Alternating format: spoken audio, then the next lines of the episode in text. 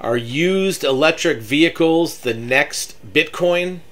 Well, the fact that there's a chip shortage for new vehicles and the fact that electric vehicles are really increasing in popularity means that many used EVs are selling for a profit over what they sold for new. And the article in the LA Times proves that.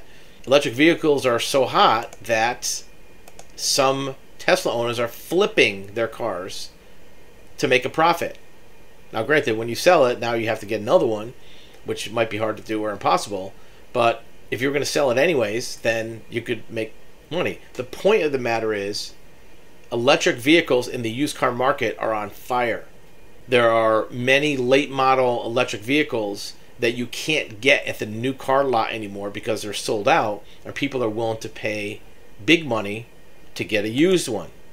Some of the more popular ones are the Hyundai, the Kia, some of the Porsche and um, Audi models, and the Tesla. Those are the, the biggest ones that have a big following with used car buyers.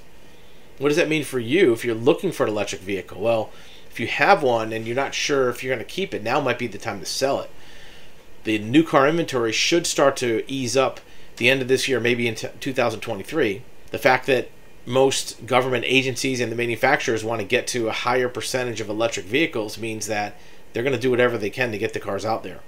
Right now, new car electric vehicle sales is roughly 7 or 8% of all sales, but that's up from 1% just a couple years ago.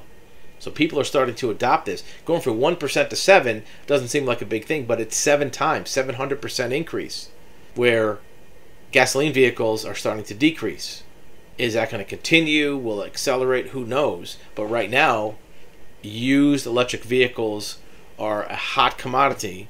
If you can find one or get one, or fi- maybe have somebody that you know is leasing one that's going to do a lease and turn in, you might have an opportunity to get a great car for a lower price or make a profit.